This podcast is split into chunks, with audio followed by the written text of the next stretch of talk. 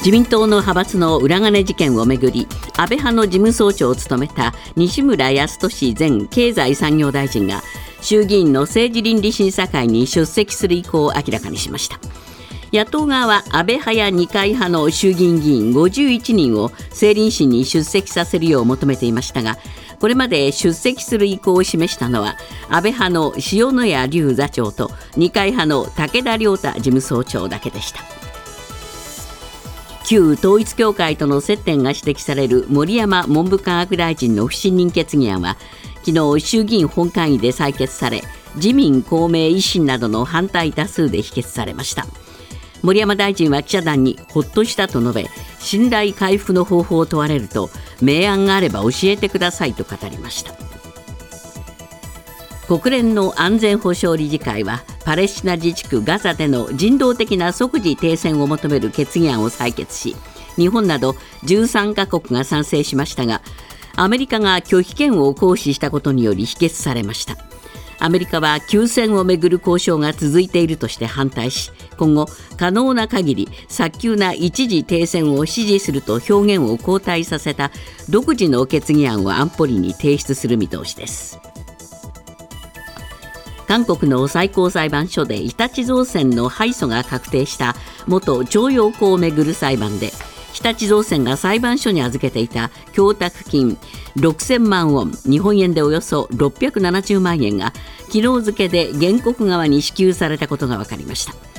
これについて林官房長官は1965年の日韓請求権協定で解決済みとする日本政府の立場に反しているとして極めて遺憾だと語りました。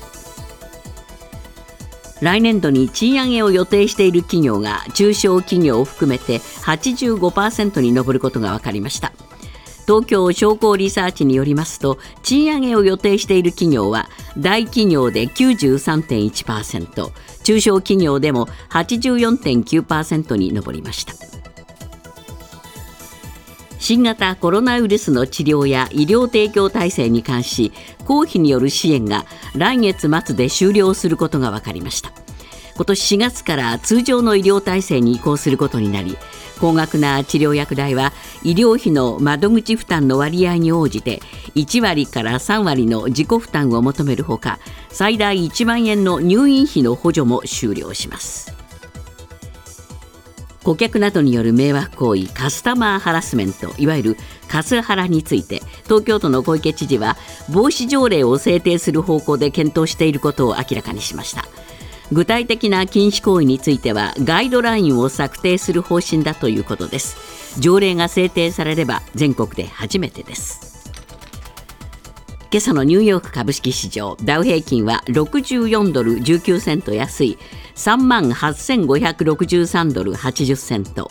ナスダックは144.87ポイント下落し1万5630.78ポイントで取引を終えました。一方為替ですがドル円は1ドル150円02銭。ユーロ円は1ユーロ162円14銭で推移しています。続いてスポーツです。サッカー女子の日本代表なでしこジャパンが北朝鮮代表と対戦するパリオリンピックアジア最終予選の第一戦がサウジアラビアのジッダで開催されることになりました。最終予選はホームアンドウェイ方式で行われ第1戦は24日にジッダで第2戦は28日に東京の国立競技場で行われます。ニュースズームアップ。顧客などによる迷惑行為カスタマーハラスメントいわゆるカスハラについて東京都の小池知事は防止条例を制定する方向で検討していることを明らかにしました。条例が制定されれば全国で初めてとなりますが具体的な内容や制定時期は今後さらに検討するということです。ニュースズームアップ。東京都がカスハラ防止条例制定へ。ただ具体的な中身はこれから。今日のコメンテーター伊藤義明さんです。伊藤さんはい。カスハラ 最近よく聞きますね。そうですね、えー、あの顧客いわいわゆるあの従業員さんに対してですね、えー、お客さんの方があのいろいろ不満を申し立てるというなんであのこれ、小売とかサービス業、いわゆる飲食店なんかだけじゃなくて、えー例えばあの交通機関の駅員さん、はい。あるいはタクシーの運転手さん、あるいはあの例えばあのコールセンターなんかにも長時間電話をかけて、ずっと文句を言うような、はいはい。そういういろんな意味でのあのハラスメントが起きてるんですけれども、え。ーこれをまあ総称してカスタマーハラスメントというので、えーこれに対して昨日のあの都の都議会の施政方針演説の中で小池都知事が、えー、とカスハラが都内の企業でも深刻化してるんだと、えーだから東京ならではのつルール作りが求められていると。えいうことで、えなんかその規制する、えー防止条例みたいなものを作りたいーはい。ということをぶち上げたわけです。はい。まあこれまだ具体的なこと何も決まってなくて、ええ時期もまだわからないとそう。えー一応アドバルーンを上げたと。アドバルーン上げた。まあだけど、ういううあの、彼女特有のこの目の付けどころのうまさみたいなのはやっぱりありますよね。そうですね。うんまあそれだけ、えーこの実は現実は深刻化しているということなんでしょうね。そうなんですね、えあのこれ、意外にやっぱり深刻ですね、あの連合ながあの22年の11月に、えー、と雇われてる人とか、あるいはフリーランスの人なんかを対象に調査実施してるんですけれども、えこのカスハラが過去5年間で増えた、あるいは深刻化したというふうに答えてる人が、やっぱり36%以上ということですから、まあ、3人に1人以上はやっぱりそういうふうに、やっぱり最近おかしいなというのを感じてるんですよね。そうですね。それからあの国内最大の産業別の労働組合の UA 全線というのも調査してるんですけれども、ええこれ、過去2年間で実際に迷惑行為を受けたことがあるというふうに回答した人が半分以上の56.7%。この数字もすごいですよねうん。えで実際にあの例としては2時間にわたって暴言と威圧を受けたとか、押し問答の後いきなりビンタされたと、えこういうあのかなりひどい例もあの報告されてるんですよね。僕はあのよく病院行きますけどね、やっぱり病院の窓口でもね、結構怒鳴ってる人いるんですよね。うん年寄り多いですけどね。だけど、やっぱりこういうその怒鳴り方を見てると、非常に最近、口汚いって言いましょうかね。えー罵るっていうか、そういうそのえー行為行為が目立ち出しましたうん。ね。それと、やっぱり僕気になるのはあの、えっと、抗議されてる方の人っていうのは、ええ基本的に立場的には弱くて、ええ。反論をできなかったり、なんかそういう立場の人のところに一方的にこう不満をぶつけるみたいな、はい。あの風潮が最近見えるのは、すごくあの気になりますよね。そうですね、まあ、これ、東京都もお相談窓口などはあの設けて対応はしているそうですけれども、えまあ、何か条例を作るということになると、おこれを規制するってことになりますよね。まあ、そういうことになりますよね、あの東京都はあの相談窓口受けたんですけれども、そこからさらにあの去年10月からは有識者会議を設置して、えー実際に対策、どういうふうにしたらいいかということを検討して、えーまあ、あのこの時もなかなかやっぱりケースがあのいろいろ多岐にわたっているので、あのい一律にこう条例で規制するっていうのは、あの馴染むかどうかっていう問題もあると思うんですね。はい。ですから、あの理念一つの理念条例みたいなのを作って、でそれぞれのあのケースについては各業態業界ごとにガイドラインみたいなのを作るというようなそういう方向になるかもしれないんですけれども、えいずれにしてもなんかあの行政としても、ええ。ー、とこのカスタマーハラスメントがこれだけあの広がってるんであれば、ええ。あの方向性を一つ出そうというそういうことだと思うんですよね。そうですね。打ち上げ花火だけに終わらないでもらいたいですね、うんそうですよね。あのこれやっぱりあの僕らの社会の問題として、ええ。我々自身もあのこう一方的に弱い立場のところに自分の不満をぶつけるみたいなそういう、あの風潮に対しては我々自身もなんか自戒する部分は必要かもしれないですね。ニュースズームアップ。元徴用工訴訟で敗訴が確定した日立造船が韓国の裁判所に預けている供託金が原告側に渡ったことが明らかになりました。元徴用工訴訟で日本企業の資金が原告側に渡るのは初めてです。ニュースズームアップ。元徴用工をめぐる訴訟で日本企業の資金が原告にこの動きが意味することとは？伊藤さん、まあ、実際にお金があ渡ったと。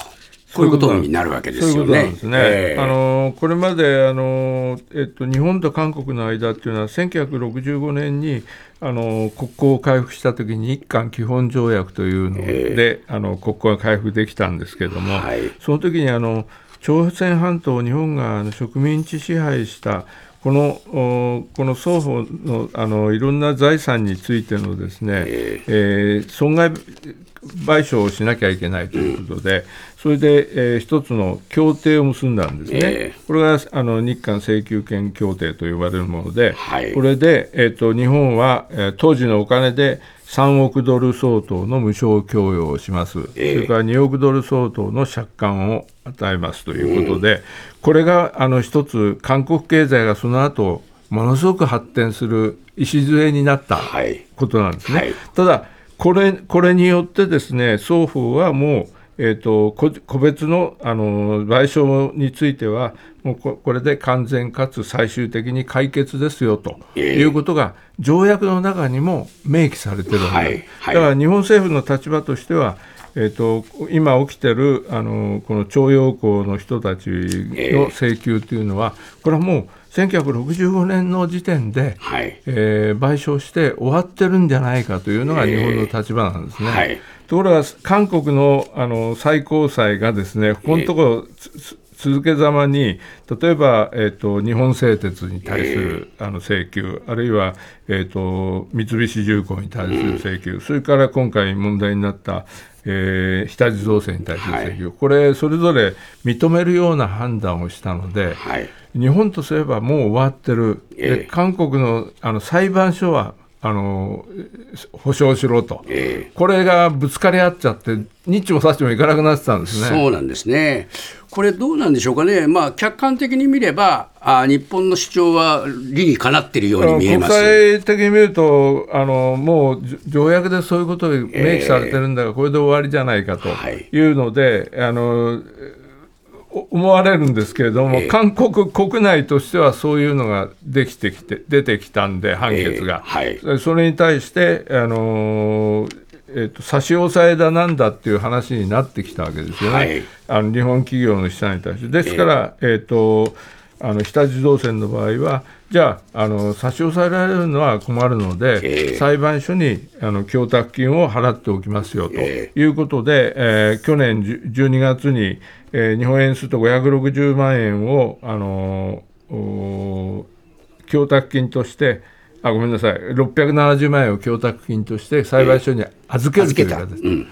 そういう形になったんですけれども、えー、この、えーと韓国の最高裁が、えーと、この韓国のあの一人の男性が、えー、日立造船に対して、えー、徴用工として働いた時のあの保証を求めた、えー、えー、裁判で、えー、最高裁がそれを主張を認める判断をしたので、はい、この原告の方が、えー、その供託金の中から560万円相当をあの受け取ったと。ですからあの、えー、韓国原告の方にしてみれば事実上の賠償が日本企業によってなされたと、えー、こういう受け取り方を。これは一つの実態になったということになりますよね。えー、あのか少なくとも韓国の徴用工訴訟をやってる原告の人は受け取るんですね。えー、ところがあの今の、えー、ユンユン政権はですね、えー、あの発足以来ずっと言ってるのは日本と韓国の関係をなんとかしなきゃいけないと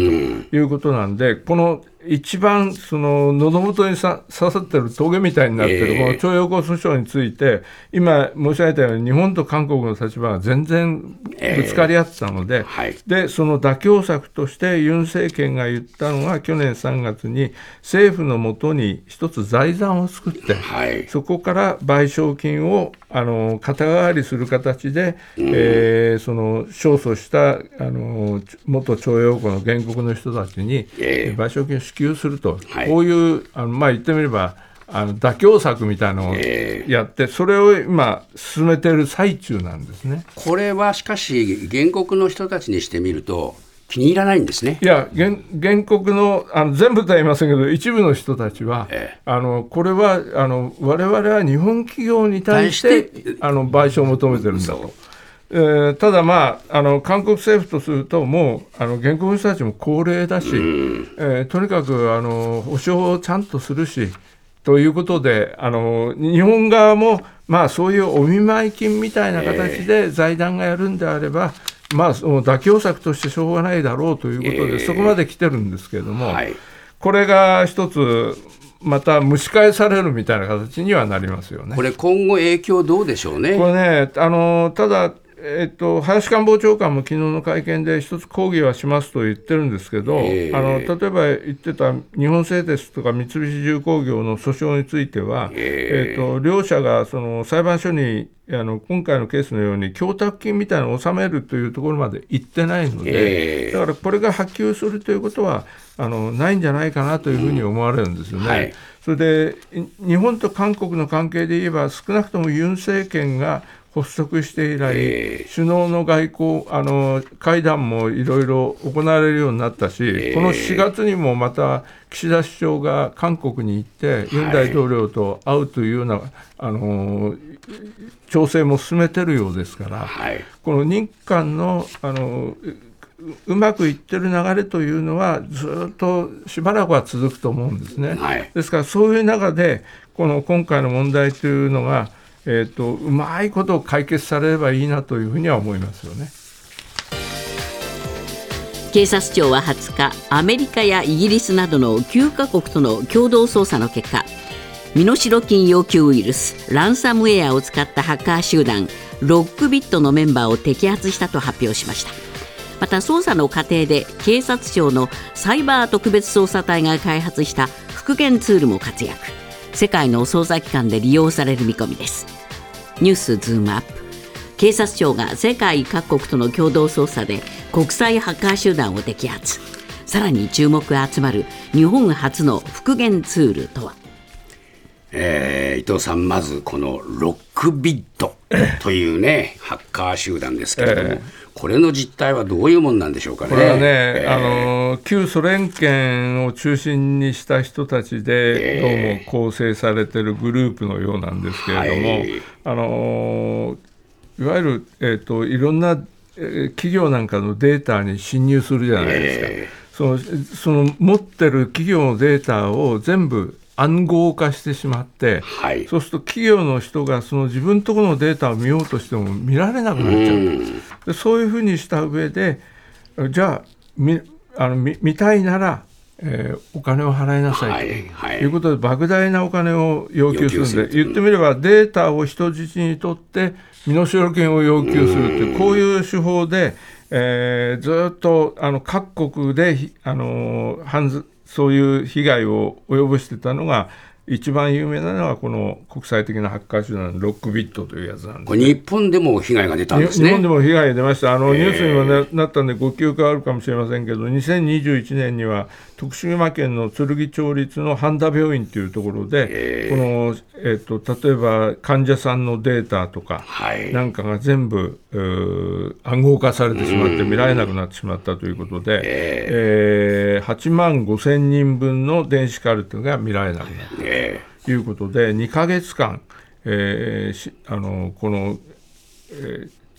入院患者さんが例えば転院させざるを得なくなるとか、実際そういう被害が出たのがありましたし、はい、それから去年7月ですけれども、名古屋港のあのコンテナ管理システムがやっぱり同じように攻撃を受けて、ですね